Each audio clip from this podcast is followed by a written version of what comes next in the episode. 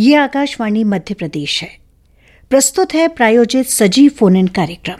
विषय है, मध्य प्रदेश विधानसभा निर्वाचन 2023 श्रोताओं, नमस्कार। इस सजीव फ़ोन इन कार्यक्रम में आप सभी श्रोताओं का बहुत बहुत स्वागत है। और जैसा कि अभी आपको जानकारी दी, ये जो कार्यक्रम है अब से लेकर 12 बजे तक लगातार सजीव फ़ोन इन के रूप में आपके साथ बना रहेगा। और जो विषय है वो है मध्य प्रदेश विधानसभा निर्वाचन 2023 मध्य प्रदेश विधानसभा निर्वाचन के चुनाव होने वाले हैं आप जैसा जानते ही हैं। इससे संबंध में कोई भी प्रश्न आपके मन में हो उसकी प्रक्रिया के संबंध में मतदान की प्रक्रिया के संदर्भ में और भी तमाम जो आपके मन में प्रश्न आते हों वो सब आप लेकर के तैयार रहिएगा और टेलीफोन के माध्यम से वो पूछिएगा। आपको बता दें कि आप के सभी के सवालों के जवाब देने के लिए हमारे स्टूडियो में उपस्थित हैं मुख्य निर्वाचन पदाधिकारी मध्य प्रदेश श्री अनुपम राजन जी। बहुत बहुत स्वागत है आपका धन्यवाद आपका।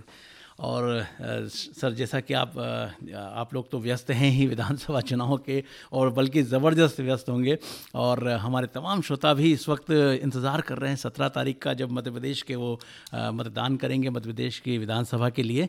लेकिन इस पूरी प्रक्रिया में उनके मन में कई प्रश्न हो सकते हैं जिनके वो जवाब ज़रूर चाहेंगे आपसे। तो हम उनके सवाल आमंत्रित करते हैं। अपने तमाम श्रोताओं को बता देते हैं कि वो नंबर जिनके माध्यम से आप जुड़ना चाहते हैं वो नोट कर लें। Two double six zero nine zero or 2660903.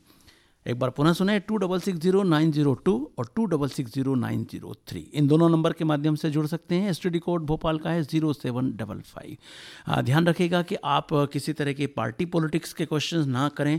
आ, सिर्फ़ मतदान से संबंधित विधानसभा की मतदान जो प्रक्रिया है चुनाव प्रक्रिया है इसके संबंध में या आपके कोई ऐसे सवाल हो जो मतदान के संदर्भ में हो आ, तो आप ज़रूर पूछिएगा और उनका समाधान पाइएगा।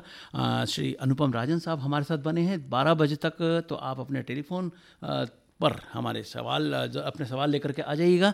इससे पहले कि कोई सवाल आए सर हमारा सबसे पहला सवाल एक बहुत महायज्ञ कहते हैं इसे जो विश्व के सबसे बड़े लोकतंत्र भारत में होने वाला है और बड़ी आस्था है लोगों की इसमें और इसकी एक एक निष्पक्ष चुनाव प्रक्रिया जो आपके नेतृत्व में प्रत्येक बार होती है इस बार भी आप संपादित कर रहे हैं।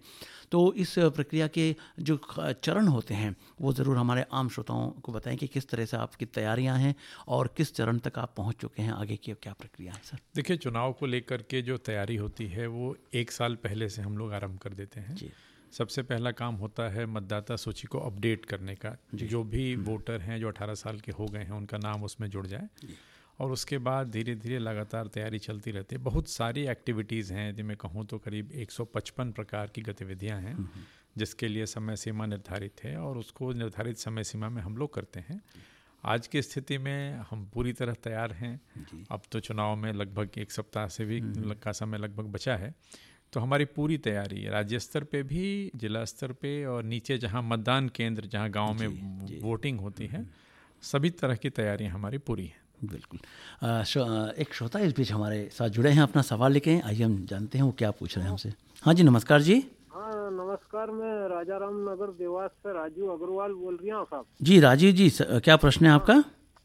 साहब मेरा सवाल ये था कि जैसे कोई व्यक्ति जैसे एक मोहल्ले में रहता है और वो किसी कारणवश मकान खाली करके जैसे एक दो किलोमीटर दूर दूर चला जाता है जैसे उस एरिया हम्म। से तो उसके लिए क्या मतलब सूची बदलाव करवाना पड़ेगा क्या? जी। जैसे? जी सर बता रहे देखिए आपका आपका सवाल अच्छा है। आपने कहा कि यदि कोई व्यक्ति वहाँ से एक दो किलोमीटर दूर जा कर के नई जगह रहने लगता है तो जहाँ भी आप रहते हैं एक दो किलोमीटर हाँ। रहें या किसी दूसरे शहर में जा जाके रहें जहाँ भी आप रहते हैं वहाँ की मतदाता सूची में आपको अपना नाम जुड़वाना होता है। यदि आपने नई जगह पे अपना नाम जुड़वा लिया है तो आप हाँ। वहाँ के मतदान केंद्र पे वोट करेंगे और अगर हाँ। नहीं जुड़वाया है आपको ऐसा लगता है कि ज़्यादा दूर में नहीं आया हूँ एक किलोमीटर दूर आया हूँ नया मकान जो आपका है वो पुराने से एक किलोमीटर हाँ। दूर है तो आप पुराने जगह जाकर के वोट कर सकते हैं वोट करने के लिए जो ज़रूरी चीज़ है वो ये है कि मतदाता सूची में आपका नाम होना चाहिए तो यदि पुराने जहाँ आप पहले रहते थे वहाँ की मतदाता सूची में आपका नाम है और आपके वर्तमान निवास से जहाँ आप वर्तमान में रह रहे हैं वो जगह एक किलोमीटर दूर है या दो किलोमीटर दूर है तो आप वहाँ जा कर के वोट डाल सकते हैं। जी। बहुत बहुत धन्यवाद राजीव अग्रवाल जी हाँ। आपको हमारे इस प्रोग्राम में जुड़ने के लिए। आपको धन्यवाद देते हुए चलते हैं। हम अपने कार्यक्रम के अगले पड़ाव पर, यानी कि हम आगे बढ़ते हैं। और जैसा कि आपको बताया, जो हमारे ऐसे श्रोता जिन्होंने देर से रेडियो स्टेट्स खोले, उन्हें बता दें, इस वक्त टेलीफोन पर हमारा जो सजीव फोनिंग कार्यक्रम है, वो जारी है। सजीव फोनिंग कार्यक्रम में जुड़ने के लिए हमारे नंबर हैं two double six zero nine zero two और two double six zero nine zero three. Madhya Pradesh विधानसभा निर्वाचन दो हज़ार तेईस के संदर्भ में मुख्य निर्वाचन पदाधिकारी श्री अनुपम राजन जी हमारे बीच उपस्थित हैं। आपके सवाल सवालों के जवाब देने के लिए हमारे एक और श्रोता हमारे साथ जुड़ चुके हैं। हेलो हेलो जी नमस्कार जी। नमस्कार सर मैं न्यूटन चिकली नंबर 11 जिला छिंदवाड़ा मध्य प्रदेश से देवी शंकर गुप्ता बात कर रहा हूँ सर। जी बहुत बहुत स्वागत है। देवी शंकर जी क्या प्रश्न है आपका? तो मेरा सवाल ये था कि जब मतदान करना इतना अनिवार्य है महादान है ये है मतलब जब इतनी बातें होती हैं। हाँ हाँ। और सर मेरा ये है कि मतलब इतना प्रचार प्रसार में करोड़ों रुपए खर्च होता है। हाँ, हाँ। तो इसको कानूनी जमा नहीं पहना सकते कि नहीं? मतलब अठारह के बाद मतलब आपको ज़रूरी है मतलब वोट करना? जी। ये मेरा सवाल था। सर। नहीं सवाल आपका अच्छा है और कई बार इस पे चर्चा होती भी है। अभी भी आप देखें तो पिछले विधानसभा चुनाव में जो हमारे राज्य का जो वोटिंग परसेंटेज था वो 75 परसेंट था। मतलब 25 प्रतिशत लोगों ने अपने मताधिकार का जो उनका अधिकार है उसका उपयोग नहीं किया। कंपलसरी वोटिंग करना या या वोट नहीं डालने पर जुर्माना लगाना कुछ जगहों पे दुनिया के कुछ देशों में है अधिकांश देशों में ऐसी चीज़ नहीं है। और ये उदाहरण भी हैं कि जहाँ पे कंपलसरी वोटिंग है वहाँ भी वोटिंग हंड्रेड परसेंट नहीं होती। तो प्रया प्रयास ये होता है कि हम लोग लोगों को इतना जागरूक करें या लोग अपने दायित्वों के प्रति इतनी ज़िम्मेदारी का एहसास करें। जैसे आप एक जिम्मेदार नागरिक हैं कि लोगों में ये ज़िम्मेदारी की भावना आए कि वो स्वतः आकर के आगे मतदान करें। कोई कानूनी रूप से या जिसको हम कहते हैं कि कोर्सिव मेथड से ज़बरदस्ती या जुर्माना लगा के या किसी योजना के लाभ से वंचित करके इस तरह की बातें ज़रूर होती हैं। लेकिन ज़्यादा बेहतर है कि व्यक्ति अपने दायित्व का बोध करे और मतदान केंद्र पे आके वोट करे। नहीं सर मेरा ये था कि जब इतना पैसा और इतना मतलब अनिवार्य कार्य है मतलब इसमें सरकारें बनती है सरकारें चलती हैं तो मतलब इसको एक थोड़ा सा स्ट्रिक्टली हो गया कि नहीं मतलब भाई अठारह के आप हो गए तो मतलब सरकार के प्रति आपकी जवाबदारी बनती है तो मतलब आपको वोट देना ही है। नहीं, आपने जो कहा, वो ऑलरेडी उस पर ऐसा नहीं है कि वो, जो लोग नीति निर्माता हैं, जो कानून बनाते हैं, उनके ध्यान में नहीं है। एक प्रक्रिया होती है कानून बनाने की। आप सब जानते हैं, जो हमारे निर्वाचित जनप्रतिनिधि हैं, उनके माध्यम से चीज़ें की जाती हैं। जब ऐसी चीज़ लगेगा कि कंट्री में इसको लागू किया जाए तो किया जाएगा। वर्तमान में जो स्थिति ये है कि हम लोग का प्रयास ये होता है कि व्यक्ति को अवेयर करें, उसको बताएँ और वो आगे आके बूथ तक जाके मतदान करें। चलिए बहुत बहुत धन्यवाद देवी शंकर जी आपको जुड़ने के लिए आपने जागरूकता का परिचय दिया है।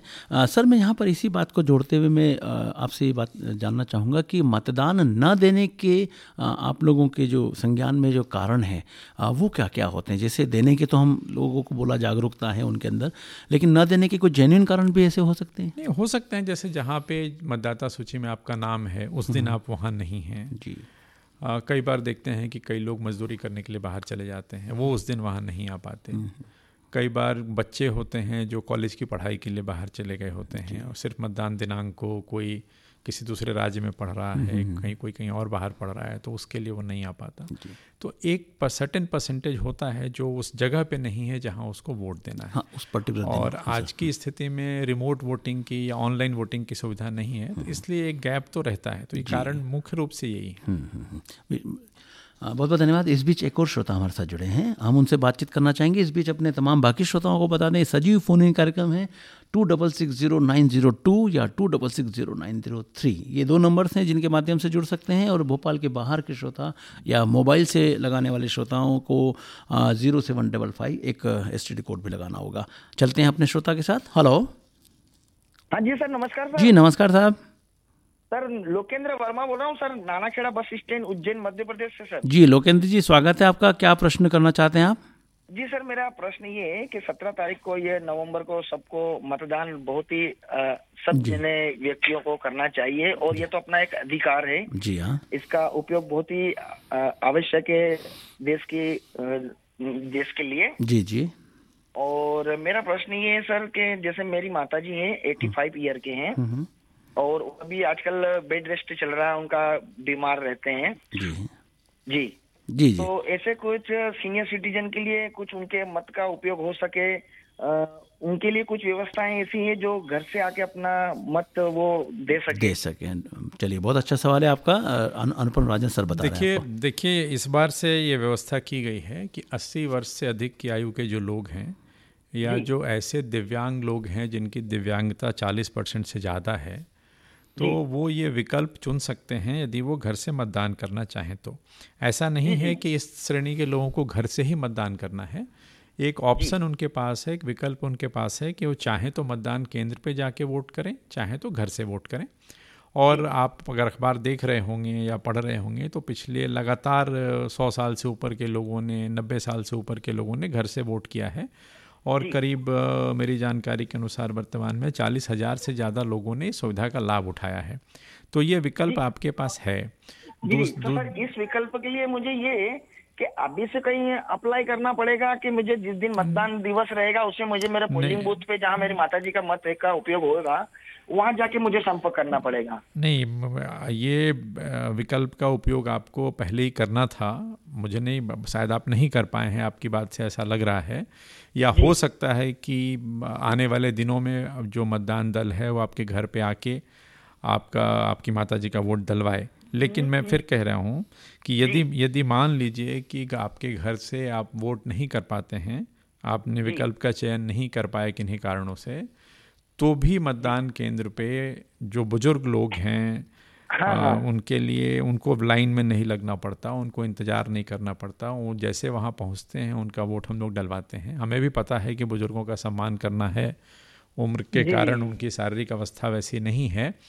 तो बुज़ुर्ग लोगों को जरा भी मतदान केंद्र पे वेट नहीं करना होता उनके लिए आराम से बैठने की हाँ, व्यवस्था है। तमाम तो सारी व्यवस्थाएँ हैं। वो तो सभी मतदान केंद्रों पे ऐसी व्यवस्थाएँ रहती है कि सीनियर सिटीजन को पहले प्राथमिकता देते हैं। बिल्कुल। पर वो है कि अब ये समय निकल चुका है कि घर से मतदान हो सके उसके लिए कोई पहले तो यदि यदि आपने विकल्प का चयन नहीं किया है तो मेरे समझ से हो सकता है वक्त निकल गया हो। और यदि हाँ। चयन किया होगा तो हो सकता है आज या कल में मतदान दल के लोग आकर के माता जी का मतदान आपके घर पे कराएँगे। जी जी सर। जी जी। और मेरे सारे कभी यहाँ उज्जैन के पोर्टल पे भी देख सकता हूँ क्या मैं? नहीं आप पोर्टल पे हाँ। देख सकते हैं अपने बीएलओ से चेक। सबसे आसान है आपका जो बीएलओ है। बीएलओ अच्छा, से बीएलओ से चेक कर लीजिए। जी जी। चलिए बहुत बहुत धन्यवाद लोकेंद्र जी आपको जुड़ने के लिए। आ, ये वाकई में बहुत अच्छा आपने सर जो अनुपम प्रयास है कि इसमें आप बुज़ुर्गों के लिए ये घर में ही मतदान करने की सुविधा है। हालाँकि अभी चूँकि पहली बार है तो हो सकता है कि अभी इसका इतना लोगों को जान के जैसे इनकी बातों से लग रहा है। अभी भी लोगों में ये इच्छा होती है कि वो हम्म। मतदान केंद्र पे जाके मतदान करके हाँ एक, वो एक जो एक जो उत्सव का माहौल मतदान केंद्र पे होता है लोगों की इच्छा ये होती है। लेकिन यदि ऐसे मतदाता हैं जिन उम्र ज़्यादा है जैसा बता रहे थे कि हम्म, बिस्तर बिस्तर पे हैं हम्म। चलने फिरने में कठिनाई है दिक्कत है। तो जैसा मैंने बताया कि करीब चालीस हज़ार से ज़्यादा लोगों की वोटिंग हम लोग घर पे अभी तक करा चुके हैं पिछले दो दिनों में।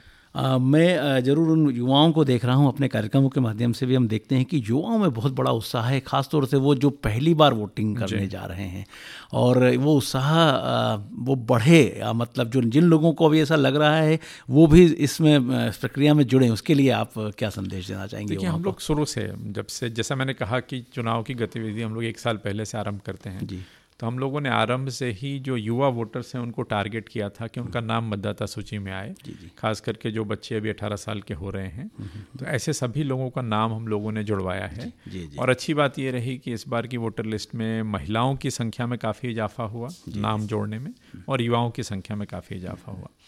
तो हमारे जो युवा साथी हैं वो आगे बढ़ के उनका नाम मतदाता सूची में उन्होंने अपना नाम जुड़वाया है। और मुझे उम्मीद है कि सत्रह तारीख को जब मतदान होगा हम लोग लगातार उनके संपर्क में हैं। जितने डिफरेंट सोशल मीडिया के प्लेटफॉर्म्स हैं उनके हम्म। माध्यम से व्हाट्सएप ग्रुप के माध्यम से। तो मुझे उम्मीद है कि जो हमारे युवा साथी हैं जो फ़र्स्ट टाइम वोटर्स हैं उनमें एक उत्साह भी होगा और एक तरह से उनके लिए एक नया एक्सपीरियंस होगा कि वो अपनी सरकार को चुनने में अपनी भागीदारी निभा रहे हैं। बिल्कुल। ये अपने आप में एक बहुत अनुभव होता है अच्छा अनुभव होता है। ज़रूर वोटिंग करना चाहिए सिर्फ़ इस अनुभव के लिए ही नहीं बल्कि एक बहुत बड़ी ज़िम्मेदारी है आपके आपके कंधों पर अपने देश की अपने प्रदेश की सरकार चुनने का। ये अवसर हर किसी को नहीं मिला यदि आपको मिला है तो इसका महत्व समझते हुए आगे आना चाहिए। एक श्रोता इस बीच आगे आए हैं अपना टेलीफोन कॉल लेकर के और अपना प्रश्न लेकर के। आइए हम पूछते हैं उनसे। हेलो। हाँ जी सर। जी नमस्कार। नमस्कार सर नमस्कार। जी। अपना परिचय दीजिए। जी मैं सर चित्रकूट क्षेत्र से बोल रहा हूँ दिनकर सिंह। अच्छा अच्छा। दिनकर जी क्या प्रश्न पूछना चाहते हैं आप? प्रश्न मेरा ये है कि जैसे हम अपने विधानसभा अपने गाँव से या अपने विधानसभा क्षेत्र से किसी दूसरी जगह पे हैं। जी जी। वोटिंग के दिन। हाँ हाँ। तो अब ये चूँकि ये डिजिटल व्यवस्था हो गई है तो हम अपना अगर वोटिंग परिचय पत्र के साथ हाँ हाँ। किसी दूसरे वोटिंग बूथ पर जो है वोट डाल सकते हैं वो वो वो वोट हमारे जो है विधानसभा क्षेत्र आ सकता है। आ, सर ऐसे कोई प्रावधान है? नहीं आज अगर ऐसा ऐसा है तो सर इसमें क्या आगे चुनाव आयोग ऐसी व्यवस्था कर कर सकती है? चलिए देखिए देखें देखिए दो दो प्रश्न हैं आपके। पहले प्रश्न का उत्तर ये है कि वर्तमान में ऐसी व्यवस्था नहीं है। आप अपनी विधानसभा क्षेत्र के अतिरिक्त कहीं दूसरी जगह पे हैं तो वहाँ जा कर के इस विधानसभा के लिए वोट डाल पाना आज की तारीख में संभव नहीं है। जी लेकिन सर जो आज के जमाने में जो बहुत मैं मैं मैं आ रहा था आपके इसीलिए मैंने कहा कि आपके दो प्रश्न हैं। पहले प्रश्न का उत्तर दिया कि आज की तारीख में संभव नहीं है। मतलब ऐसी व्यवस्था नहीं है। संभव नहीं गलत वर्ड है व्यवस्था नहीं है। और दूसरा प्रश्न जो आपका था कि क्या आयोग चुनाव आयोग इस तरह की प्रक्रिया पे विचार कर रहा है डिजिटल युग में? तो इसका उत्तर है कि हाँ विचार कर रहा है और हो सकता है कि आने वाले दिनों में इस तरह की व्यवस्था हमें देखने को मिले। जी जी जी। और सर एक चीज़ मैं मतदाताओं से अपील कर सकता हूँ एक मेरे पास शायरी है। ज़रूर ज़रूर। स्वागत है आपकी शायरी का। मौका है दस्तूर है। हम्म, मौका है दस्तूर है। लोकतंत्र का छाया सुरूर है। और तोड़ देना इस बार सारी गुरूर है। और शत प्रतिशत सत्रह तारीख को मतदान करने जाना ज़रूर है, जाना ज़रूर है। बहुत बहुत सुंदर। बिल्कुल आपने अच्छे अपील करी कि सत्रह तारीख को हमें अपने मतदान के जो अधिकार है, उसका उपयोग करना है। बहुत बहुत धन्यवाद आपको इस कार्यक्रम में जुड़ने के लिए। और हमारे बीच अनुपम राजन सर बने हैं बारह बजे तक और आपने अपने टेलीफोन के जो आपके टेलीफोन के माध्यम से जो सवाल है वो पहुँचा सकते हैं। नंबर्स नोट कर लीजिएगा two double six zero nine zero two और two double six zero nine zero three. और कोशिश कीजिएगा कि कोई भी राजनैतिक बात आपकी शायरी में भी या आपकी बातों में भी ना आए। इस चीज़ का विशेष ध्यान रखिएगा। हम इस वक्त जो विधानसभा प्रक्रिया है, जो चुनाव प्रक्रिया है मतदान की प्रक्रिया है या इससे जुड़े हुए आपके कोई सवाल है तो वो आप ज़रूर हम तक पहुँचाइएगा। अनुपम राजन साहब हमारे बीच हैं, मुख्य निर्वाचन पदाधिकारी। तो आपके समय का हम सदुपयोग करना चाहते हैं। आपके उन सवालों को हम आमंत्रित करना चाहते हैं जिससे कि आपकी ये मतदान की जो प्रक्रिया है, ये सुगम हो सके। सुगम होने की बात होती है तो सर, एक बात अ, अक्सर आती है और ज़रूर अपने श्रोताओं तक पहुंचाना चाहेंगे कि मतदान के दिन परिचय पत्र को लेकर के कई बार भ्रांति हो जाती है। किसी के पास में वोटर आईडी कार्ड नहीं है तो वो समझता है कि मैं शायद अपना मत का उपयोग नहीं कर पाऊँगा। कुछ लोग उसको इस तरह से बता बता दें या कुछ भी भ्रम की स्थिति बनती है। तो एक स्पष्ट उनके सामने पिक्चर हो कि कौन कौन लोग मतदान कर सकते हैं और मतदान करने की प्रक्रिया में क्या क्या चीज़ें अनिवार्य है? ये बहुत ही महत्वपूर्ण प्रश्न है। मैंने आपने बड़ा अच्छा प्रश्न उठाया है बड़ा अच्छा प्रश्न पूछा है। ये बिल्कुल सही है कि भ्रांति हो जाती है कई बार। देखिए, मतदान करने के लिए जो सबसे ज़रूरी चीज़ है, जो मैंने पहले भी कहा कि उस क्षेत्र की मतदाता सूची में आपका नाम होना। यदि वोटर लिस्ट में आपका नाम है, वोटर आईडी कार्ड अगर आपके पास है तो अच्छी बात है, वोटर आईडी कार्ड ले करके आप जाते हैं और वोट डाल देते हैं। यदि वोटर आईडी कार्ड नहीं है, किन्हीं कारणों से या घर में नहीं मिल रहा है, गुम हो गया, कुछ भी हो गया है तो ज़रा भी परेशान होने की, निराश होने की ज़रूरत नहीं है। वोटर आईडी कार्ड के अलावा, कहने का मतलब कि वोटर आईडी कार्ड जैसे ही बारह प्रकार के अन्य कार्ड हैं, जिनमें से किसी भी एक के आधार पे आप वोट दे सकते हैं। उदाहरण के लिए मैं बताऊँ, जैसे आधार कार्ड लगभग सभी के पास होता है जो को काफ़ी लोगों के पास पैन कार्ड होता है, शहरों में ड्राइविंग लाइसेंस होता है, कुछ लोगों के पास पासपोर्ट होते हैं, बैंक के पासबुक पे भी आपका फ़ोटो होता है कई प्रकार के परिचय पत्र होते हैं जो सरकारी परिचय पत्र होते हैं। तो कोई भी ऐसा दस्तावेज़ जिस पे आपका फ़ोटो है उसको लेकर के आप जा सकते हैं। ऐसा नहीं है कि फ़ोटो आईडी कार्ड होना अनिवार्य है और अगर फ़ोटो आईडी कार्ड नहीं है तो मैं वोट नहीं डाल पाऊँगा। तो ये जो आपने कहा कि कुछ लोगों में इसको लेके भ्रम है वो हम बिल्कुल क्लियर करना चाहते हैं सभी को बताना चाहते हैं कि यदि किन्हीं कारणों से आपके पास वोटर आईडी कार्ड नहीं पहुँचा नहीं मिल रहा है घर में गुम हो गया है टूट कट फट गया है ख़राब हो गया है तो भी कोई बात नहीं। अगर आपके पास आधार कार्ड है आप आधार कार्ड लेकर के चले जाइए पैन कार्ड है पैन कार्ड लेके जाइए ड्राइविंग लाइसेंस है ड्राइविंग लाइसेंस लेकर के जाइए। कोई भी चीज़ इस तरह का लेके जाइए हम लोग इसको विज्ञापित भी कर रहे हैं अखबारों के माध्यम से भी और चुनाव के समय मतदान केंद्र पे भी इसकी सूची लगाते हैं। और जो पीठासीन अधिकारी जो मतदान दल होता है वो इसको स्वीकार करता है और आप वोट डाल सकते हैं। बिल्कुल उद्देश्य ये है कि हम सिर्फ़ आइडेंटिटी सिर्फ़ सिर्फ़ आपकी पहचान हाँ, करने का रोकना नहीं है कतई नहीं है। मतदाता सूची में नाम है जी, जी। और जितने प्रकार के कार्ड की हम लोगों ने बात करी उसमें से कोई भी एक कार्ड लेके आप जाइए आप वोट डाल सकते हैं। जी बहुत बहुत धन्यवाद इस बातचीत के लिए। और एक और श्रोता अपना सवाल लेकर के इस बीच हमारा है। जी नमस्कार साहब आपका। सर नमस्ते मेरा नाम नीतीश मिश्रा है। मैं नरसिंहपुर से बात कर रहा हूँ। जी नीतीश जी स्वागत है आपका। क्या प्रश्न है? जी। जी। आ, सर मेरा सवाल ये कि मैं जो एक राष्ट्र एक चुनाव की बहुत जो ज़ोर शोर से चल रही है कि एक राष्ट्र एक चुनाव हाँ। भारत में हो सकता है। तो क्या ये संभव है एक राष्ट्र एक चुनाव जिससे इसकी प्रक्रिया क्या हो, हो सकती है और क्या ये संभव है देश में लागू होना एक राष्ट्र एक चुनाव को? जी सर। देखिए एक राष्ट्र एक चुनाव को लेकर के समिति का गठन हुआ है शीर्षस्थ लेवल पे केंद्रीय स्तर पे और उस समिति ने अपनी अनुशंसाएँ सौंपी हैं। एक राष्ट्र, एक चुनाव का एक निर्णय या कानून संसद द्वारा बनाया जाएगा। इस पे बात चल रही है, कई स्तरों पे बात चल रही है, लोगों से सुझाव लिए जा रहे हैं, इसका परीक्षण किया जा रहा है। और अगर इसको कानूनी जामा पहनाया जाता है संसद के स्तर पे तो जिस दिन ये नियम लागू हो जाएगा, उस दिन से हम सभी लोग इसका पालन करेंगे। जी। बहुत बहुत धन्यवाद, सर। जी बहुत बहुत धन्यवाद, नीतीश जी, और आपने एक जागरूक नागरिक होने का परिचय दिया है। इस तरह के चिंतन से ज़रूर अच्छी बातें निकल करके आती हैं, और लोकतंत्र का मुख्य उद्देश्य यही होता है कि इस पूरी प्रक्रिया में हर नागरिक, हर इंसान जो वोट देने का अधिकार रखता है, वो इस अधिकार का उपयोग करे, जिससे कि हमारे सामने एक निष्पक्ष चुनाव भी हो, और साथ ही साथ एक जिम्मेदार सरकार आपके सामने हो, जो हमारे कामकाज को अच्छे से संभाल सके। तो ये, इन उद्देश्यों को लेकर के चुनाव आयोग, केवल सर ने तो अभी एक साल का बोला, लेकिन मैं समझता हूँ कि ये प्रक्रिया लगातार पाँचों साल मतलब कंटिन्यू चलती ही रहती है क्योंकि कई तरह के कौन सा? पूरी चुनाव की जो प्रक्रिया होती है या इसकी हाँ, जिम्मेदारियाँ जो हाँ, होती हैं ये तो आपकी तो लगातार चलती लगातार चलती ही रहती है। मैं तो चुनावी वर्ष की बात कर रहा था जी साल हाँ, चुनाव है जी वो एक इम्पोर्टेंट लगभग एक साल पहले से तैयारी शुरू करते हैं। चलिए एक और श्रोता इस बीच हमारे बीच है हेलो जी नमस्कार जी। जी आपके सर जी। हाँ नमस्कार अपना नाम बताएँ। जी जी। गांधी पार्क मनपुरा जिला शिवपुरी मध्य प्रदेश से मनोज नामदेव बोला सर जी। जी मनोज जी बहुत बहुत स्वागत है आपका। प्रश्न करें।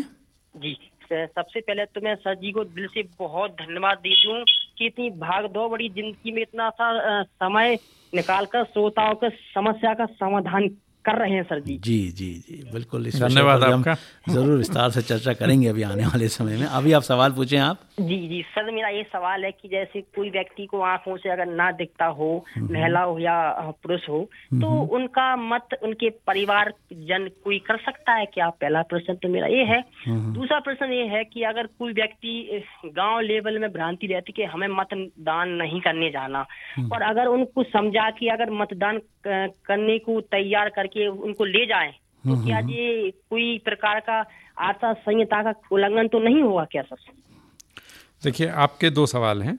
जी। पहले सवाल का उत्तर है कि यदि कोई ऐसा मतदाता है जो देख नहीं पाते नेत्रहीन हैं जी। या बहुत ज़्यादा बुज़ुर्ग हैं हाथ काँप रहे हैं चलने में दिक्कत है और वो बटन दबाने में उंगली काम नहीं वगैरह वगैरह जो भी बुज़ुर्ग लोगों के साथ हो सकता है। तो उसमें ये होता है कि उनका उनके परिवार का कोई व्यक्ति जिसकी उम्र 18 साल से ज़्यादा है वो उनके साथ जहाँ पे वोटिंग कंपार्टमेंट रखा हो जहाँ मशीन रखी होती है वहाँ तक जा सकता है और उनकी मदद कर सकता है। इसमें सिर्फ़ यही होता है कि जो आदमी मदद करता है उससे भी उम्मीद की जाती है कि वो भी मतदान की गोपनीयता बनाए रखेगा। दूसरा इसमें ये होता है कि यदि उसने एक वो एक दिन में एक बार ही किसी की मदद कर सकता है। उदाहरण से मैं समझाऊं तो यदि कोई आदमी अपने बुज़ुर्ग पिताजी के साथ गया और पिताजी को वोट डालने में मदद की अंदर तो वो माता जी के साथ नहीं जाएगा। वहाँ कोई दूसरा दूसरा अठारह साल से अधिक का बच्चा परिवार का या पासपोर्ट से चला जाएगा। तो ये तो पहले सवाल का जवाब है। दूसरा सवाल आपका था कि यदि कोई वोट डालने का निर्णय किसी का नहीं है और आप उसको समझा बुझा करके मतदान केंद्र तक लाने का प्रयास करते हैं तो आचार संहिता का उल्लंघन तो नहीं होता। अब इसमें देखना पड़ेगा कि आपका जो प्रयास है वो किस प्रकार का। एक हुआ किसी को सिर्फ़ समझाना कि चलो वोट डालने चलो। और यदि आपके प्रयासों में कोई राजनीतिक संबद्धता हो जैसे कि या हम वोटर्स को ढो करके ले जा रहे हैं इस तरह की चीज़ हो तो वो आचार संहिता का उल्लंघन है। लेकिन यदि आप बिल्कुल सही ढंग से सही मतलब सही उद्देश्य के साथ अगर आप किसी को समझा रहे हैं और उसको इस बात के लिए प्रेरित कर रहे हैं कि भाई तुम्हें वोट देना चाहिए तुम्हारा अधिकार है तुम क्यों नहीं दे रहे हो? चलो वोट दो। तो इसमें आचार संहिता का कोई उल्लंघन नहीं है। जी। जी। बहुत बहुत धन्यवाद। मनोज जी आपने अच्छा सवाल पूछा उसके आपके माध्यम से तमाम उन श्रोताओं तक ये बात पहुँची जो इस इस बातचीत का इस ज्ञान का लाभ ले सकते। बहुत बहुत धन्यवाद आपका। और श्रोताओं, अपने तम, आपको बता दें, एक बार फिर से सजीव फ़ोन इन कार्यक्रम जारी है। अब से लेकर 12 बजे तक लगातार जारी है आदरणीय अनुपम राजन जी, जो कि मुख्य निर्वाचन पदाधिकारी हैं, मध्य प्रदेश के, आपके साथ मौजूद हैं, इस स्टूडियो में मौजूद हैं आपके सवालों के जवाब देने के लिए। तो मतदान से जुड़े हुए, चुनाव से जुड़े हुए कोई भी सवाल हो, जो आपके मन में हो, वो आप इन नंबर्स के माध्यम से हम तक पहुँचा दें। Two double six zero nine zero two और, या फिर two double six zero nine zero three. और इसके पहले एस कोड लगाएँ, ज़ीरो सेवन डबल फाइव। जो कि एक श्रोता लगातार हमारे साथ जुड़ रहे हैं आप भी जुड़ते रहें। इस बीच में सर आचार संहिता की बात आई थी। ये शब्द इस समय में जब चुनाव नज़दीक आता है तो हमारे बीच में सुनने में आता है। कई लोगों को इसको लेकर के बहुत सारे प्रश्न मन में आ सकते हैं। तो एक विस्तार थोड़ा सा बताएँ आचार संहिता क्या होती है और ये इसके बीच में कौन कौन सी बातें शामिल देखिए आचार संहिता एक तरह से सभी पोलिटिकल पार्टीज़ के द्वारा मिल बैठ करके बनाया गया कोड ऑफ़ कॉन्डक्ट है हम्म, हम्म। जिसमें सभी राजनीतिक दलों की सहमति है कि चुनाव के दौरान प्रचार प्रसार के दौरान ये किया जाएगा ये करना चाहिए और ये नहीं करना चाहिए। और उसी के आधार पे भारत निर्वाचन आयोग ने एक आचार संहिता तैयार की है जिसका पालन राजनीतिक दलों के द्वारा किया जाता है और अपेक्षा करते हैं कि सभी कैंडिडेट्स जो चुनाव लड़ रहे हैं और सभी पॉलिटिकल पार्टीज़ जो उन्हीं के द्वारा तैयार किया गया एक तरह का आचार संहिता उसका पालन करें जी, जी। तो इसका हम लोग प्रयास करते हैं पालन कराने का और जहाँ भी इसके उल्लंघन की शिकायत आती है हम्म, हम्म, हम्म। उसकी जाँच की जाती है और जो भी नियमानुसार आवश्यक कार्रवाई है वो की जाती है जी जी। तो इसका पालन सभी को करना होता है और खासतौर से राजनीतिक दलों को विशेष तौर पे और बाकी इस, लोगों इसका को इसका पालन कैंडिडेट्स करते हैं राजनीतिक दल करते हैं और ये अधिकारी कर्मचारियों पर भी लागू होती है। उनको उनसे भी एक निष्पक्षता की उम्मीद की जाती है कि वो एक निष्पक्ष वातावरण में काम करेंगे और फ्री फेयर और निष्पक्ष चुनाव सुनिश्चित कराएँगे। जी जी। तो ये आचार संहिता का जो विस्तार से सर ने बताया है इस इसमें यदि आपको कोई प्रश्न पूछना है तो आप हमारे नंबर्स पर फ़ोन कर सकते हैं सर से और विस्तार से बातचीत कर सकते हैं मत प्रभावित करने की बात भी आती है तो ये भी आचार संहिता में शामिल होता है तो इसके लिए यदि इस तरह की कोई गतिविधि होती है तो क्या क्या प्रावधान होते हैं खासतौर से आमजन के लिए उनको क्या हाँ मतलब जैसे जैसे आचार संहिता लागू होती है हम्म। चुनाव की घोषणा के साथ ही हम्म। तो हम जानते हैं कि धन बल और बाहुबल कई बार इनका उपयोग होता है मतदाताओं को डराने धमकाने में या मतदाताओं को अनैतिक तरीके से प्रभावित करने में। तो चेकिंग्स की कार्रवाइयाँ बढ़ जाती हैं गाड़ियों की चेकिंग हम्म। होती है नाकों पे पुलिस होती है। हम्म। और काफ़ी इसमें जब्ती वगैरह की कार्रवाई भी होती है। कुछ कभी अनअकाउंटेड नगद राशि प्राप्त होती है कई बार मदिरा प्राप्त होती है जिसको हम बोलचाल की भाषा में दारू कहते हैं या लिकर हम्म। कहते हैं वो प्राप्त होता है। कई बार हमें गोल्ड और सिल्वर्स प्राप्त होते हैं जिनका हिसाब किताब नहीं होता। जी। तो इस तरह की चीज़ें भी बरामद होती हैं कुछ ऐसे आइटम्स भी होते हैं जैसे हज़ारों की संख्या में साड़ियाँ हों कंबल हों घड़ी हो जो। शायद जिसके माध्यम से मतदाता को प्रभावित किया जा सकता हो। तो इसको भी पकड़ने के लिए जो जितनी एजेंसीज़ हैं पुलिस है एक्साइज है इनकम टैक्स है सभी लोग मिलजुल करके काम करते हैं। और काफ़ी मात्रा में ये बरामद की मध्य प्रदेश में भी अभी हुई है। जी जी। तो इसमें आम जन जो जिनको ही दी जाती क्या उन उनके भी खिलाफ कार्रवाई की जा सकती है? यदि उन वो इस तरह की हाँ, चीज़ों हाँ, में लिप्त मतलब होते हैं तो? देखा तो? जाए तो मतलब दोनों चीज़ें तो रिश्वत रिश्वत देना और लेना दोनों दोनों, दोनों अपराध होता है। जी तो, तो मेरा अनुरोध ये भी होगा कि कोई भी आदमी इस तरह के प्रलोभन से बचे बहकावे से बचे चूँकि हम्म। तमाम प्रकार के साधनों से संसाधनों से इन पर नज़र रखी जा रही है। तो मतदाता को भी इनसे बचना चाहिए। और जो लोग ये ये कर रहे हैं उन पे तो सख्त कार्रवाई होती है। जी। बहुत बहुत धन्यवाद सर। एक टेलीफोन है हमारे बीच में किसी श्रोता का। हेलो। नमस्कार जी। नमस्कार जी कौन बोल रहे हैं आप? सबसे पहले सर जी मैं बहुत ही सौभाग्यशाली हूँ जी जी। कि हमारे आदरणीय मुख्य चुनाव आयुक्त मध्य प्रदेश जी से बात कर रहा हूँ। जी जी। हमारे बीच हैं। आप बताएँ जी। आप अपना नाम बताएँगे? जी मैं श्रोता होने के नाते इनका स्वागत करता हूँ। मैं आपका सर जी एक मतदाता बोल रहा हूँ। मेरा नाम है कमलेश कहार। जी कहाँ से बोले कमलेश जी आप?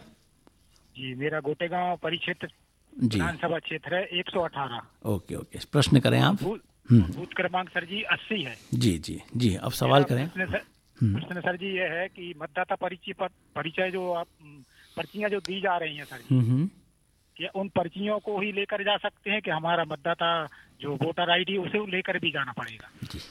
देखिए, आपका प्रश्न बहुत ही बहुत ही उत्तम है। मैं मैंने काफ़ी अच्छा प्रश्न किया है आपने। यदि आप नहीं, कोई नहीं करता तो मैं इसके बारे में आपको बताता अंत में, लेकिन आपने अच्छा किया, बीच में पूछा है। बहुत अच्छा प्रश्न। देखिए, मतदाता पर्ची बांटने का काम अभी चल रहा है।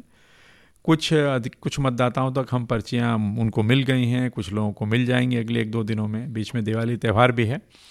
सवाल यह है कि मतदाता मतदाता पर्ची सिर्फ़ आपको ये बताता है, उस पर आपका फ़ोटो नहीं होता।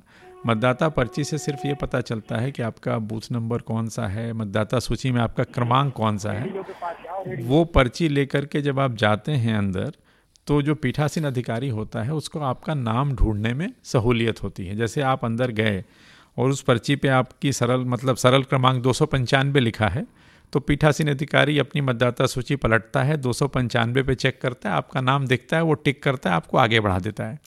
यदि मेरे पास वो पर्ची नहीं होती है और मैं सिर्फ़ अपना नाम बताता हूँ तो उसको उस सूची में नाम ढूंढना पड़ता है, जिसमें काफ़ी समय लग जाता है। लेकिन लेकिन मतदाता पर्ची, सिर्फ़ मतदाता पर्ची के आधार पे आप वोट नहीं दे सकते।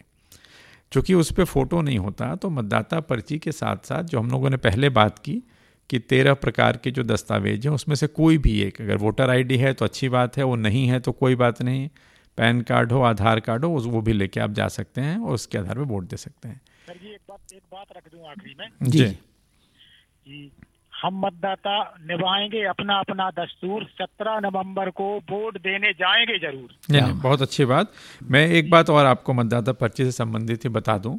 कई बार ये भी भ्रम हो जाता है गाँव में और आप चूँकि इतने जागरूक मतदाता हैं और आपके कारण इतने सारे लोग जो सुन रहे हैं ये बात स्पष्ट ये बात अस... रोकना चाहेंगे। जी, जी मैंने तो मतदाता परिचय जो बूथ है क्रमांक उसकी फ़ोटो सही भी मैंने डाली है अपनी उस पर कि यहाँ हम्म, पे हम्म। आके वोट डालें लोग। जी। जो रहती है अपनी आईडी मोबाइल की उस पर डाली सर जी मैंने अपना परिचय पत्र भी डाला। लोगों को जागरूक करने के लिए मैं सर जी वोट के रोज ही कुछ ना कुछ लिखता अच्छी बात है। बहुत अच्छी अच्छी बात है। आप जैसे जागरूक लोगों की बहुत आवश्यक आप आप आप ये सुन लीजिए मेरी बात।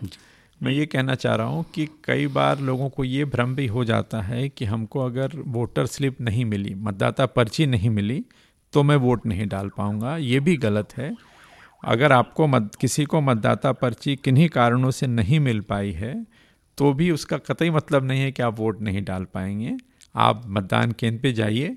आपके बाहर में बीएलओ एक बूथ लगा के बैठा होता है। आपको पर्ची नहीं मिले, आप बीएलओ को बताइए।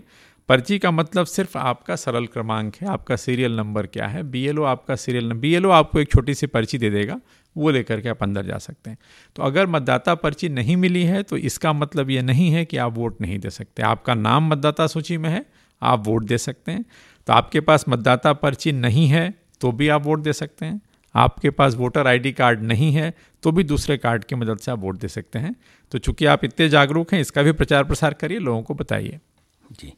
बहुत बहुत धन्यवाद कमलेश जी। आपके माध्यम से ये बहुत अच्छी बात तब तमाम श्रोताओं तक पहुँची है और जागरूकता आपने बहुत अच्छा परिचय दिया है। स्वयं आप जागरूक हैं लोगों को प्रेरित कर रहे हैं मतदान करने के लिए। बहुत अच्छी बात है और सभी लोगों को इस तरह से कदम उठाना चाहिए जिससे सब ज़्यादा से ज़्यादा प्रतिशत मतदान का हो पाए। एक और श्रोता इस बीच हमारे साथ जुड़े हैं। आइए हम पूछते हैं उनसे उनका प्रश्न। हेलो। हेलो सर नमस्ते। जी नमस्ते जी।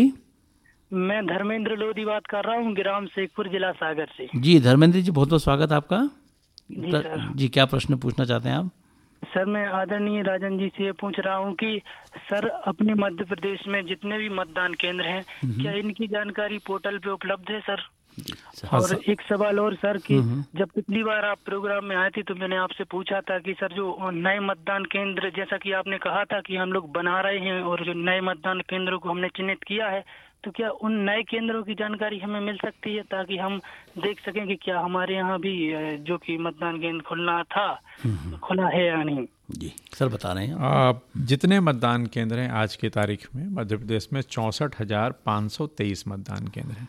जी सर। इन सभी की सूची पोर्टल पे उपलब्ध है और जो भी नए मतदान केंद्र बने हैं उनकी जानकारी भी उपलब्ध है। आप चेक कर सकते हैं। इसके अलावा 103 सहायक मतदान केंद्र भी हम लोग बना रहे हैं चौंसठ हज़ार पाँच सौ तेईस के अतिरिक्त। ऐसे मतदान केंद्र जहाँ पे मतदाताओं की संख्या 1550 से ज़्यादा है वहाँ पे एक और उसी बिल्डिंग में या उसी जगह पे एक और सहायक मतदान केंद्र बना रहे हैं ताकि एक ही जगह पे ज़्यादा वोटर की लंबी लाइन न लगे। तो समझ लीजिए कहीं मान लीजिए 1600 मतदाता हैं तो पहले वहाँ एक बूथ होता था अब दो बूथ हो जाएगा। स्कूल के पहले एक कमरे का उपयोग करते थे अब दो कमरों में करेंगे। और उसको 800 800 में बांट देंगे तो 800 मतदाता एक मतदान केंद्र में हो जाएँगे 800 सहायक में हो जाएँगे तो आसानी से वोटिंग हो जाएगी और ज़्यादा लंबी लाइन नहीं लगेगी लोगों को ज़्यादा इंतज़ार नहीं करना पड़ेगा। ठीक है सर। हम्म। ये मध्य प्रदेश निर्वाचन आयोग की वेबसाइट पे मिल जाएगा सर? बिल्कुल सारा कुछ मिल जाएगा आप देख लीजिए। जी। बहुत बहुत धन्यवाद धर्मेंद्र जी, और आपने भी एक जागरूक नागरिक होने का परिचय दिया है। हमें वास्तव में इस लोकतंत्र के महत्व को समझते हुए इसी तरह से जागरूक होने की आवश्यकता है कि हम तमाम जानकारियाँ स्वयं रखें और सिर्फ़ अपने तक न रखें, इन जानकारियों को उन लोगों तक पहुंचाएँ जिन तक अभी नहीं पहुँच पाई। खासतौर से हमारे युवा जो अभी हाल ही में मतदान करने की का अधिकार उनको मिला है, उन्हें बहुत सारी चीज़ों की जानकारी नहीं होती है। उन्हें ज़रूर बताएँ और साथ ही साथ उन्हें प्रेरित भी करें कि वो मतदान की इस प्रक्रिया में भाग लें। और साथ ही साथ ऐसे लोग जो कम पढ़े लिखे हैं या ज़्यादा जागरूक नहीं हैं, घरों में हैं, घरेलू महिलाएँ हैं, उन तक ये ज़रूर जानकारी पहुँचाएँ, क्योंकि ये बहुत ज़रूरी है कि हम अच्छी सरकार हो अच्छे जिम्मेदार लोग हों हमारे चुने हुए लोग हों हमारी प्रक्रिया के माध्यम से पहुँचे हों इन तमाम बातों का ध्यान रखते हुए इस बात की गंभीरता को समझें।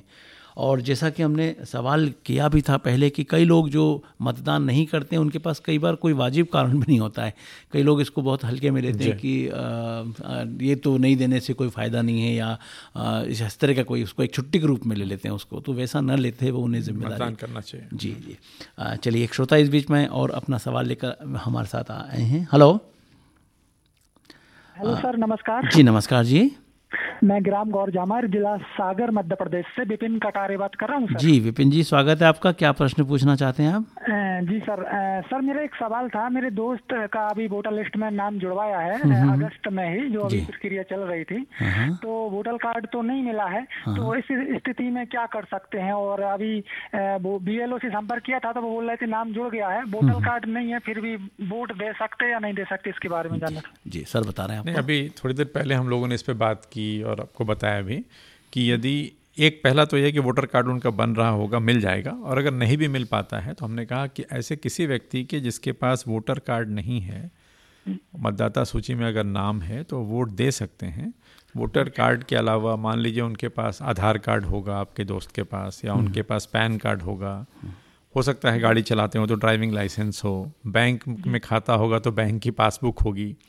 तो इस तरह के कई सारे दस्तावेज़ हैं बारह प्रकार के दीगर दस्तावेज़ हैं जिनके आधार में इनमें से किसी भी एक के आधार पे। अगर आप बैंक की पासबुक भी लेके चले जाते हैं उस पर आपका फ़ोटो लगा है और मैनेजर के दस्खत हैं तो आप उस पर वोट दे सकते हैं। आपके पास आधार तो कार्ड है उस पर वोट दे सकते आपने हैं। अभी बताया वो हमने सुन भी लिया था लेकिन सवाल मैंने इसलिए पूछा था क्योंकि ये हाल ही की बात है एक महीने पहले की तो इसलिए मैंने सोचा नहीं नहीं कोई आपके पास अगर वही मैं बता रहा हूँ बार बार अपन वही बात कह रहे हैं और अच्छा सवाल है, आपके माध्यम से हम इस चीज़ दोबारा बता रहे हैं कि यदि वोटर कार्ड हमारे पास बन के नहीं आया है, या मान लो मेरे पास है भी पहले से, टूट फट गया है, कट गया है, गुम हो गया, कई बार घर में चीज़ें नहीं मिलती हैं अचानक उस दिन, लेकिन मेरे को आधार कार्ड मेरे पास है, सामने दिख रहा है तो मैं आधार कार्ड लेके भी अगर बूथ पे चला जाऊँ तो ऐसा नहीं है कि आप वोट नहीं डाल पाएँगे, आप ज़रूर डाल पाएँगे। जी सर और दो लाइनें अगर आप अनुमति दे तो ज़रूर बोल दो। बस लाइनों के समय आप ध्यान रखिएगा कि वो राजनीतिक दलों से प्रेरित ना हो। तो बिल्कुल अपने आप को अपडेट रखता नहीं हाँ, चलिए बहुत अच्छी बात है। हाँ जी हम्म बताएँ। आओ आज कुछ विशेष किया जाए। आओ आज कुछ विशेष किया जाए। मतदान करने का सबको उपदेश दिया जाए। पैसा तोहफा कुछ भी नहीं करेंगे कबूल। जनता द्वारा प्रत्याशी को यह निर्देश दिया जाए। धन्यवाद। बढ़िया बहुत बहुत धन्यवाद। ये इन्होंने एक कदम आगे बढ़ करके सही बात कही कि सर केवल चुनाव आयोग ही नहीं बल्कि जनता ये संदेश पहुँचाए कि हम इसको स्वीकार नहीं करेंगे इस तरह की किसी भी प्रलोभन को और हम अपने ही बुद्धि से और हमारे अपनी प्रेरणा से और विवेक के साथ हम निर्णय लोक, लोकतंत्र का उद्देश्य यही है कि जनता खुद, खुद समझदार हो और अपना सही गलत का निर्णय खुद चुने। किसी प्रकार के प्रलोभन किसी प्रकार का बहकावा ये सब जनता को स्वीकार नहीं है। संदेश आपने दिया बहुत अच्छा। तो बहुत बहुत धन्यवाद विपिन कटारे जी, इसी तरह से आप जुड़ते रहें हमारे तमाम बाकी श्रोताओं को भी हम प्रेरित करेंगे कि वो ज़रूर अपना प्रश्न हम तक पहुँचाएँ। आपके प्रश्नों के माध्यम से सिर्फ़ आप ही के बातों का समाधान नहीं होता है आप ही का समाधान समाधान नहीं तो बल्कि जो तमाम श्रोता सुन रहे हैं उन तक वो सारी बात खुलासे के रूप में पहुँच जाती है तो उनके भी प्रश्नों का समाधान हो जाता है। इसलिए आप अवश्य सवाल करें हमारे साथ जुड़ें ये भी एक जागरूकता का परिचय ही होगा क्योंकि आपके माध्यम से दूसरे लोगों के प्रश्नों का भी यहाँ पर समाधान होता है। आपको बता दें अब से लेकर के लगभग 20 मिनट का समय और बचा है बारह बजे तक का हमारा समय है सजीव फ़ोन कार्यक्रम के लिए। और इसमें हमारे बीच उपस्थित हैं मुख्य निर्वाचन पदाधिकारी श्री अनुपम राजन जी, जो आपके सवालों के जवाब दे रहे हैं। नंबर्स आपको दोबारा से दोहरा देते हैं two double six zero nine zero two या two double six zero nine zero three Bhopal के बाहर का स्टडी कोड होता है zero seven double five mobile से भी लगाना तो आप पहले स्टडी कोड लगाएँ, उसके बाद नंबर्स लगाएँ, हमसे बातचीत करें। और इन 20 मिनट में सर की उपस्थिति का भरपूर लाभ लें, उनके ज्ञान का लाभ लें उनसे मार्गदर्शन प्राप्त करें। एक सवाल जुड़ चुका है हमारे श्रोता हमारे साथ जुड़ चुके अपने सवाल लेकर के। हेलो नमस्कार जी। हेलो नमस्कार जी जी साहब जी कौन बोल रहे हैं आप? सर कैलाश चंद बामनिया बोल रहा हूँ सीवर ज़िले से। जी जी कैलाश जी बोले। सर मेरा नाम मेरा सवाल ये है सर कि लोगों को पता चलना चाहिए कि हमारी ताकत क्या है वोट की शक्ति से हमें कैसे मतलब जी जी। तो मतलब हम बदलाव ला सकते हैं। हाँ हाँ। जी जी। तो बिल्कुल अच्छी बात आपने बोली है। कोई प्रश्न है आपका? हाँ सर सवाल यही है कि लोगों को ये पता चलना चाहिए कि वोट की ताकत कैसे मिली लोगों अच्छा ये आप ही जानना चाह आप आप जानना चाहते हैं। बहुत अच्छी बात है। सर ये जानना चाहते हैं कि एक वोट की क्या शक्ति हो सकती है? हम सब जानते हैं कि प्रजातंत्र में वोटों के माध्यम से सरकार चुनी जाती है। आपने पहले भी वोट दिया होगा चाहे वो लोकसभा हो या विधानसभा हो। सरकार का चयन जनता करती है वोट के माध्यम से तो वोट की ताकत तो हम सब जानते हैं कि सरकारें बनती हैं सरकारें आती हैं जाती हैं जो कहा भी जाता है। तो प्रजातंत्र में मतदाता का एक एक वोट बहुत कीमती है बहुत महत्वपूर्ण है काफ़ी ताकतवर है। इसलिए हम लोग कहते हैं कि हर वोट महत्वपूर्ण है और हम चाहते हैं कि सेंट परसेंट मतदान हो ताकि एक एक वोट जो मतदाता का है वो उसकी जो ताकत है उसका लोकतंत्र में एक तरह से उसका कंट्रीब्यूशन उसका योगदान हो सके। जैसे सर मैं तो ये मानता हूँ कि वोट हमारे लिए वो संचित शक्ति है जो पाँच सालों में हम अपने दुखों का निवारण कर सकते हैं और आने वाले दिनों को सुखों में बदलाव ला सकते हैं। बिल्कुल बिल्कुल सही कहा आपने और ये भावना ही है इस लोकतंत्र की आत्मा है ये। हम यदि अपने वोट की शक्ति को समझेंगे तो ही हम अपने एक बहुत अच्छा हम लोग का काम कर सकेंगे और इस लोकतंत्र को हम सफल कर सकेंगे। और बहुत बहुत जी। जैसा कि सर पहले लोकतंत्र नहीं था जब राजतंत्र होता था वो तलवार के दम पे होता था। हम्म, हम्म। जी तो जी। आज आज वोट की शक्ति है लोगों बिल्कुल बिल्कुल। के लिए सहमत होना चाहिए कि वोट हमें देना ज़रूरी है। बिल्कुल वही हथियार हमारे पास है वो है हमारा अपना वोट है ना? चलिए तो बहुत अच्छी बात है। जी। लोगों में अपने वोट की शक्ति का पता होना चाहिए कि हम वोट के द्वारा क्या क्या कर सकते हैं। बिल्कुल बिल्कुल। बहुत बहुत धन्यवाद आपको इस बातचीत आपकी भावनाएँ हम तक पहुँचाने में और के लिए और साथ ही साथ ये लोग ये समझेंगे कि एक मतदाता की ये आवाज़ है तो इसका असर बहुत ज़्यादा होगा है ना?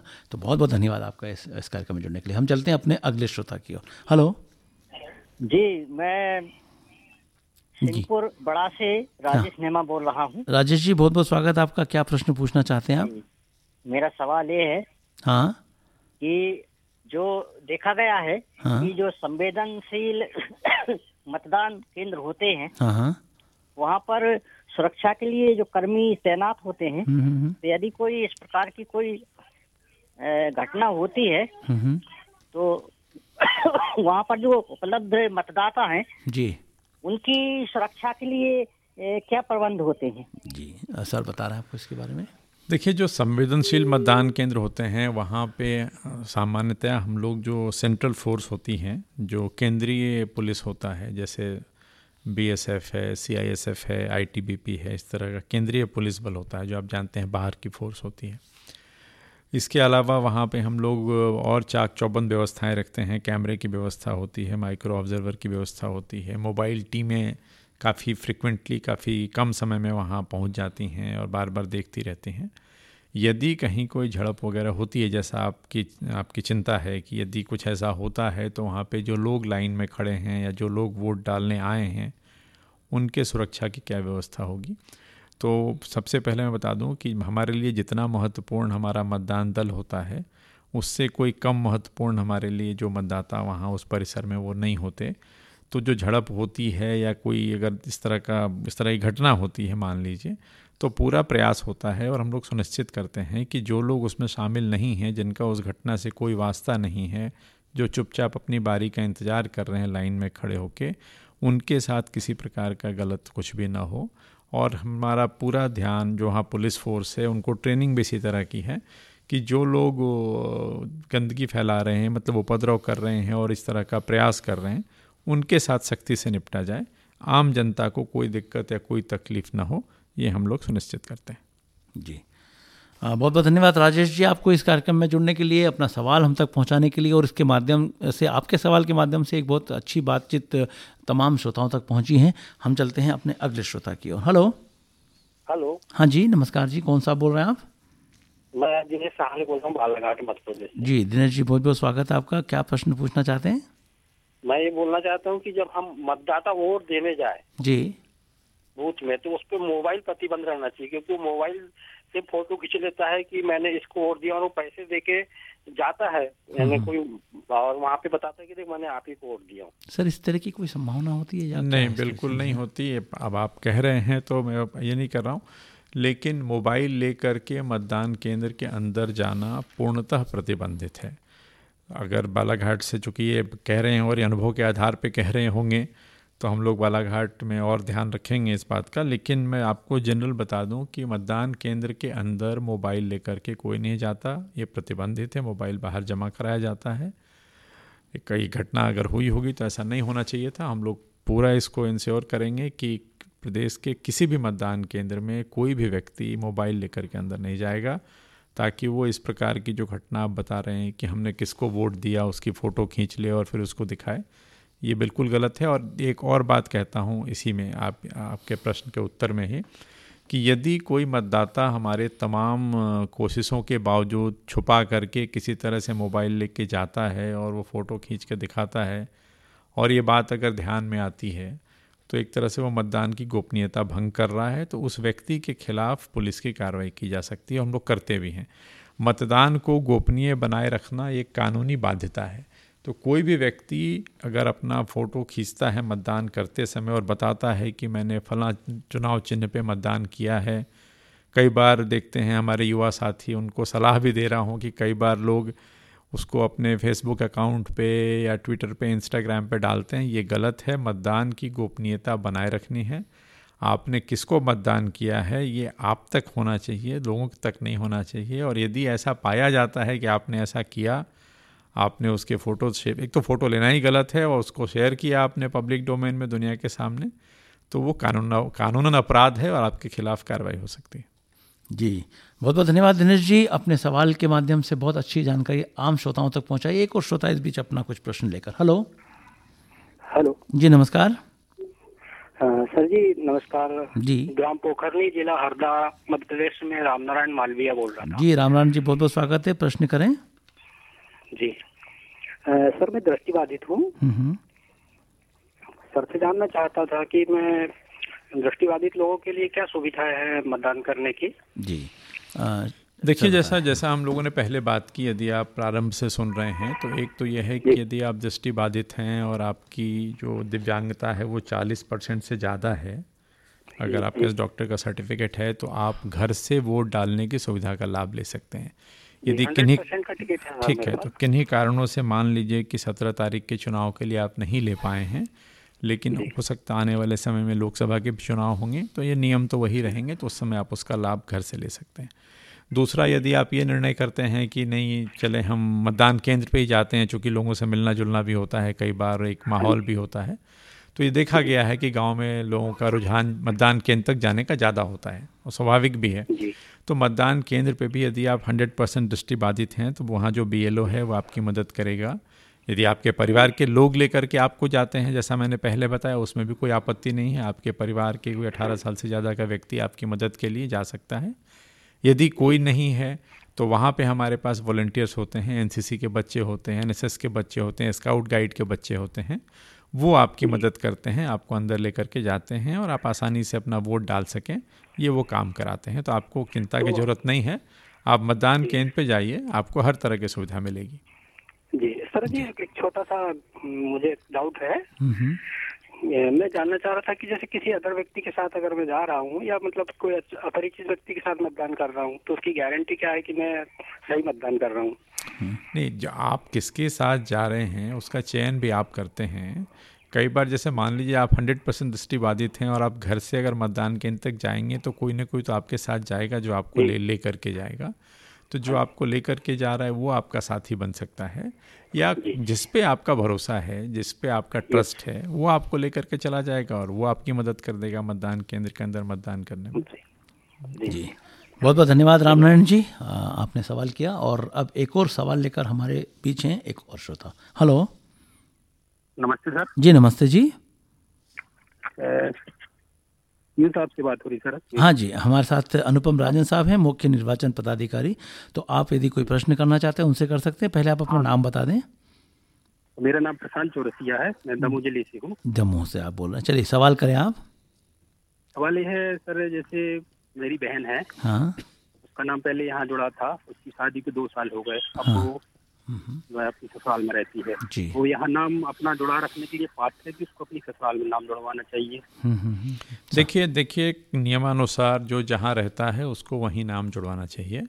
जैसा आपने कहा कि आपकी बहन की शादी दो साल पहले हो गई ससुराल में है तो उनके लिए उनके लिए भी यहाँ आना हर बार चुनाव के समय शायद संभव ना हो। कई बार पारिवारिक कारणों से आदमी नहीं आ पाता। वो आए अच्छी बात है लेकिन कई बार आप नहीं आ पाते। तो अगर वहीं पे जहाँ आपका सामान्य निवास है वहाँ पे नाम रहेगा तो वोट डालने में आसानी होगी तो उनको वहीं पे जी। बोलिए। लीगलिटी क्या है सर कि मतलब यहाँ लीगैलिटी नहीं लीगैलिटी वही बता रहा हूँ आपको। कानूनन हाँ। यही है कि आप जहाँ पे सामान्यतया निवास करते हैं वहाँ पे आपका नाम होना चाहिए। होना चाहिए मतलब, मतलब ये नाम परिवर्तन इन्हें कराना नाम इनको यहाँ से कटाना चाहिए हम्म। और जहाँ शादी हुई है ससुराल में जहाँ पे रहते हैं वहाँ नाम जुड़वाना चाहिए। जी प्रशांत जी आपने आपकी बात का समाधान हो गया। चलिए बहुत बहुत धन्यवाद। एक और श्रोता अपना सवाल लेकर। हेलो। जी नमस्कार सर। जी नमस्कार। कॉलेज जिला कोरिया छत्तीसगढ़ से इंद्रभान सिंह बोल रहा हूँ। इंद्रभान जी बहुत स्वागत आपका। प्रश्न करें। सर ये जैसे बहुत से लोग क्या होता है कि जैसे कि इलाज के लिए काफ़ी दूर दराज जाते हैं तो उनका इलाज चलते रहता है। काफ़ी लंबा समय लग जाता है तो वो लोग मतदान कर, मतदान नहीं कर पाते हैं। जी। कुछ ऐसा सिस्टम बनाया जाए सर कि वो लोग भी मतदान करें जैसे वो जो मतदान अधिकारी जो है या उनसे जो जो इलाज करने जाते हैं तो हर जगह का जैसे हॉस्पिटल का जो भी है उनका ब्यौरा लेके सर उनका भी उस जगह पर वो लोग जाके मतदान उनका कर सकते हैं सर। सर देखिए सुझाव अच्छा है हम लोगों के भी ध्यान में है। जैसा हमने पहले ही कहा चर्चा में अगर आप पहले से जुड़े हैं तो कि बहुत सारे लोग नौकरी के सिलसिले में बाहर चले जाते हैं बहुत लोग सीजनल माइग्रेशन होता है कमाने खाने के लिए जाते हैं बहुत बच्चे बाहर पढ़ने जाते हैं उसी में एक श्रेणी आपने अस्पताल के इलाज वाली कही लेकिन वर्तमान में अभी ऐसी व्यवस्था नहीं है। कि रिमोट वोटिंग अलाउड हो उसकी व्यवस्था भी नहीं है। आने वाले दिनों में इस पर विचार चल रहा है। यदि इस तरह के नियम निर्देश बनते हैं तो इसका फ़ायदा डेफिनेटली उन लोगों को होगा जो लोग किन्हीं कारणों से मतदान दिनांक को वहाँ पे नहीं है जहाँ उनका वोट है। जो सर मतदान उस समय में नहीं है कर मान लीजिए वहाँ से आ जाते हैं। तो जैसे कि कुछ डेट और मतलब बढ़ा मतलब कि डेट और दिया जाए उनको चांसेस दिया जाए। ऐसी ऐसा कोई ऐसा कोई नियम नहीं है। देखिए मतदान का एक दिन तय हो गया। जैसे मान लीजिए मध्य प्रदेश में सत्रह नवंबर है। तो सत्रह नवंबर के दिन यदि आपको वोट देना है तो आपको अपने मतदान केंद्र पे आकर के ही आप वोट दे पाएँगे। कुछ लोगों को जैसे जो सेना में जो लोग होते हैं जो दूर दराज के जगह पे पोस्टेड होते हैं कोई कश्मीर में है कोई मणिपुर में है कोई नागालैंड में है जिनको हम सर्विस वोटर्स बोलते हैं तो इन लोगों को पोस्टल बैलेट की सुविधा होती है और ये पोस्टल बैलेट से मतदान करते हैं। जी तो ये प्रक्रिया भी लगातार मतलब उनको जान, जानकारी भी दी जाती है। हाँ जी। हम्म। चलिए बहुत बहुत धन्यवाद इंद्रप्रांत जी और अगले श्रोता से करेंगे हम बातचीत अपनी। हेलो। जी सर जी राम राम मैं पंडित राम जी गर्ग खैर मझियार जिला रीवा मध्य प्रदेश से बोल रहा हूँ जी बहुत बहुत स्वागत है राम जी आपका। हम्म। जी जी अनुपम राजन जी को इतना अनमोल समय देने के लिए मैं आ, उनका आभारी रहूँगा सर धन्यवाद आपका जी। जी जी जी। सर जी ये है हमारे पिताजी श्री मोतीलाल गर्ग जी तिरासी वर्ष के हैं। हाँ। अब उनका फार्म तो सर लोग भरबवा गए हैं मतदान देने के लिए। अच्छा। पर अभी तक आए नहीं है वो कब आएँगे कितने दिन बाद आएँगे सत्रह तारीख के आगे पीछे? नहीं नहीं सत्रह तारीख के बाद तो नहीं आएँगे पहले ही आएँगे उसके आगे ही तो आएँगे। आगे ना आएँगे तो कब आएँगे सर नहीं तो आप अपने बीएलओ से पूछ लीजिए हो सकता है आजकल में आए अगर उन्हें फॉर्म भर के दिया हुआ है क्योंकि एक दिन में सभी का मतदान करना संभव नहीं होता अलग अलग गाँव में अलग अलग रूट पे हैं तो चार पाँच दिन लगता है। ये पूरे प्रदेश में ये काम चल रहा है बुज़ुर्गों से उनके घर पे वोटिंग कराने का। आप अपने बीएलओ से चेक कर लीजिए वो आपको बता देंगे। कब आएँगे कब नहीं? हाँ जी जी नहीं आएँगे ज़रूर कब आएँगे कब नहीं आएँगे ही। लेकिन आप बीएलओ से टाइम चेक कर लीजिए जी। जी जी जी जी। जी। बहुत बहुत धन्यवाद राम जी गर्ग साहब आपको टेलीफोन करने के लिए। आपके टेलीफोन के माध्यम से बहुत सारे लोगों की शंकाओं का समाधान होता है और अब ये अंतिम पाँच मिनट का समय है, जिनको भी अपने सवाल करना है, जल्दी जल्दी फ़ोन लगाएँ और अपने सवाल हम तक पहुंचाएँ। एक बात बीच में आई थी कि आप ही के बारे में कर रहे थे सर कि कितने आपने समय दिया। तो एक बात हम यहाँ पर जोड़ना चाहेंगे कि घर में छोटा सा फ़ंक्शन भी होता है तो हम लोग बहुत परेशान हो जाते हैं और बड़े जिसको बोलते हैं कि हम कूल नहीं रह पाते। लेकिन इतना बड़ा महायज्ञ आप करा रहे हैं और जिस तरह से कूल आप हैं जिस तरह से आपका तो इसके पीछे कह रहे हैं सर थोड़ा सा व्यक्तिगत सवाल नहीं नहीं कोई रहस्य नहीं है। देखिए काम बड़ा है इसमें कोई इसको मैं डिनाई नहीं करता हूँ जी। ये इसमें कोई दो मत नहीं है लेकिन कोई एक व्यक्ति नहीं करता इस काम को। मेन जो एक्शंस हैं जो गतिविधियाँ होती हैं वो जिला स्तर पे मतदान केंद्र के स्तर पे होती हैं। और ख़ास करके जो हमारे कलेक्टर्स और जिला निर्वाचन अधिकारी हैं और जो पूरी टीम है मतलब इसमें मैं जो हमारी सबसे नीचे की कड़ी हमारे जो बीएलओ साथी हैं बीएलओ है बीएलओ के बाद हमारे राजस्व का पूरा अमला है कलेक्टर्स हैं। तो ये काफ़ी जो खास करके जो ज़िले की टीम है जो कलेक्टर के नेतृत्व में काम करती है इसका मैं श्रेय यदि अगर आज मैं आपको कूद दिखाई दे रहा हूँ ऐसा कुछ है तो ये इसका पूरा श्रेय हमारे जो जिला स्तर पर जो लोग काम करते हैं उनको जाता है। सभी लोग अपना काम बीएलओ से लेकर के और ऊपर तक सभी अपना काम बेहतर ढंग से कर रहे हैं और हम लोग पूरी तरह से कमिटेड हैं कि हम एक निष्पक्ष चुनाव और एक निर्भीक माहौल में बिल्कुल फियरलेस माहौल में हम लोग इस चुनाव को संपन्न कराएँगे। क्या बात है। तो ये एक अच्छे नेतृत्व की बात है कि आपने अपना श्रेय सभी उन लोगों को दिया। इसमें वास्तविकता भी है लेकिन इसमें नेतृत्व का भी एक बहुत इंपॉर्टेंस होता है क्योंकि किस तरह से आप उनको दिशा दे रहे हैं जिससे वो सब अपना काम बहुत अच्छी तरह से कर पा रहे हैं। एक और श्रोता इस बीच हमारे साथ है। हेलो नमस्कार। जी नमस्कार। जी कौन कौन बोल रहे हैं आप? मोहम्मद यूसुफ खान बोल रहा हूँ सर यूनिवर्सल इंदौर से। जी जी खान साहब बोले। सर जैसे पहले बैलेट पेपर से चुनाव होते थे हाँ जी हाँ जी। तो सर उस तरीके से क्यों नहीं होता? जैसे उस टाइम बहुत बड़ा पेपर होता है। जी। लेकिन ये होना चाहिए कि कंप्यूटर पर चुनाव चिन्ह अपन लगाए उसकी परिचय और अपन अपने हाथ से बोर्डिंग करें सील लगा के सर। जी जी जी। पता ही नहीं चलता हमारा वोट आ, ये। ये कहना चाह रहे हैं कि पहले जो बैलेट नहीं नहीं देखिए आपका वोट कहाँ गया ये तो कहना गलत है कि आपको पता नहीं चलता। आज की स्थिति में जिसको भी आप वोट डालते हैं वीवीपैट मशीन पे स्क्रीन पे दिखता है कि आपने किसको वोट डाला पर्ची दिखती है। सात सेकंड तक वो पर्ची होती है। बड़े आराम से देख पाते हैं कि जिस चुनाव चिन्ह को आपने वोट किया है, वही पर्ची सामने दिखती है और वही पर्ची कट के बक्से में गिरती है। बाद में उसके में सेलेक्टेड मशीनों की उस पर्ची से मिलान करके गणना भी, गिनती भी की जाती है, उसको रीचेक किया जाता है। तो ऐसा नहीं है कि आपको पता नहीं चलता कि आपने किसको वोट दिया है। जी। और ये पूरी प्रक्रिया निष्पक्ष होती है किसी तरह का इसमें कोई निष्पक्ष होती है। इतने चेक्स इसमें हैं कि ये कहना कि मशीनों से छेड़छाड़ या हमें पता नहीं चलता ये सही नहीं है। जी। चलिए, बहुत बहुत धन्यवाद खान साहब आपको। और चूँकि ये हमारे कार्यक्रम का अंतिम प्रश्न था तो हम सभी लोगों से विदा तो लेंगे, लेकिन सर, आपसे दो मिनट का समय जो बचा है, उससे हम ज़रूर जानना चाहेंगे।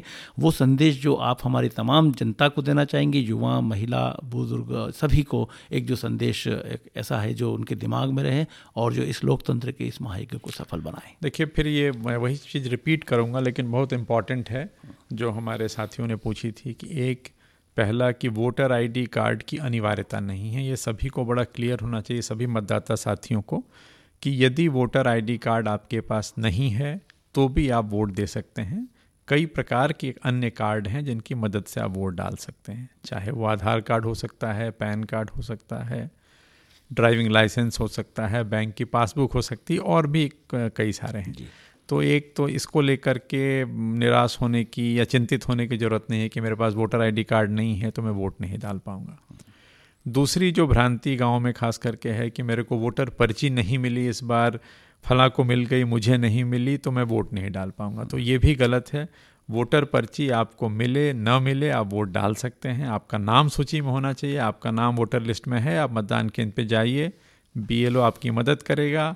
आप अपना वोटर कार्ड ले जाएँ या जैसा हमने बताया आधार पैन कार्ड जो भी है ले जाइए वो आप वोट डाल सकते हैं। तो वोटर पर्ची का न होना या वोटर आईडी का न होना कोई कारण नहीं है कि आप वोट नहीं डाल पाएँ। ये हर मतदाता को पता होना चाहिए। और अंतिम बात जो मैं कहना चाहता हूँ कि सत्रह तारीख को चुनाव है शुक्रवार का दिन है। आ, मैंने बताया कि और जितनी बातें हुई आप सभी से सब लोग जागरूक हैं लोगों ने अपनी अपनी दो दो चार चार पंक्तियाँ सुनाई कि शत प्रतिशत मतदान के लिए का जुनून है, आप में, आप उसके लिए तैयार हैं। तो मैं पुनः आपसे यही आग्रह करूँगा कि सत्रह तारीख को, सत्रह नवंबर को जब हमारे यहाँ चुनाव है, आपके जो निकट का मतदान केंद्र है, आप अपने मतदान केंद्र पे जाएँ और वोट ज़रूर डालें, स्वयं वोट करें, पास पड़ोस के लोगों को प्रेरित करें, परिवार के सभी लोगों को बताएँ वोट ज़रूर करें सत्रह तारीख याद रखें। बिल्कुल बहुत बहुत धन्यवाद। आपकी इस अपील को निश्चित तौर पर हमारे सभी श्रोता ध्यान देंगे और सत्रह तारीख को वो मतदान अवश्य करेंगे। तो हम विदा लेना चाहेंगे। आपको धन्यवाद देते हुए सर आपने इतना कीमती समय हमारे तमाम श्रोताओं आपका भी बहुत बहुत आभार। थैंक यू मध्य प्रदेश विधानसभा निर्वाचन 2023 इस विषय पर आप प्रायोजित सजीव फ़ोन कार्यक्रम सुन रहे थे।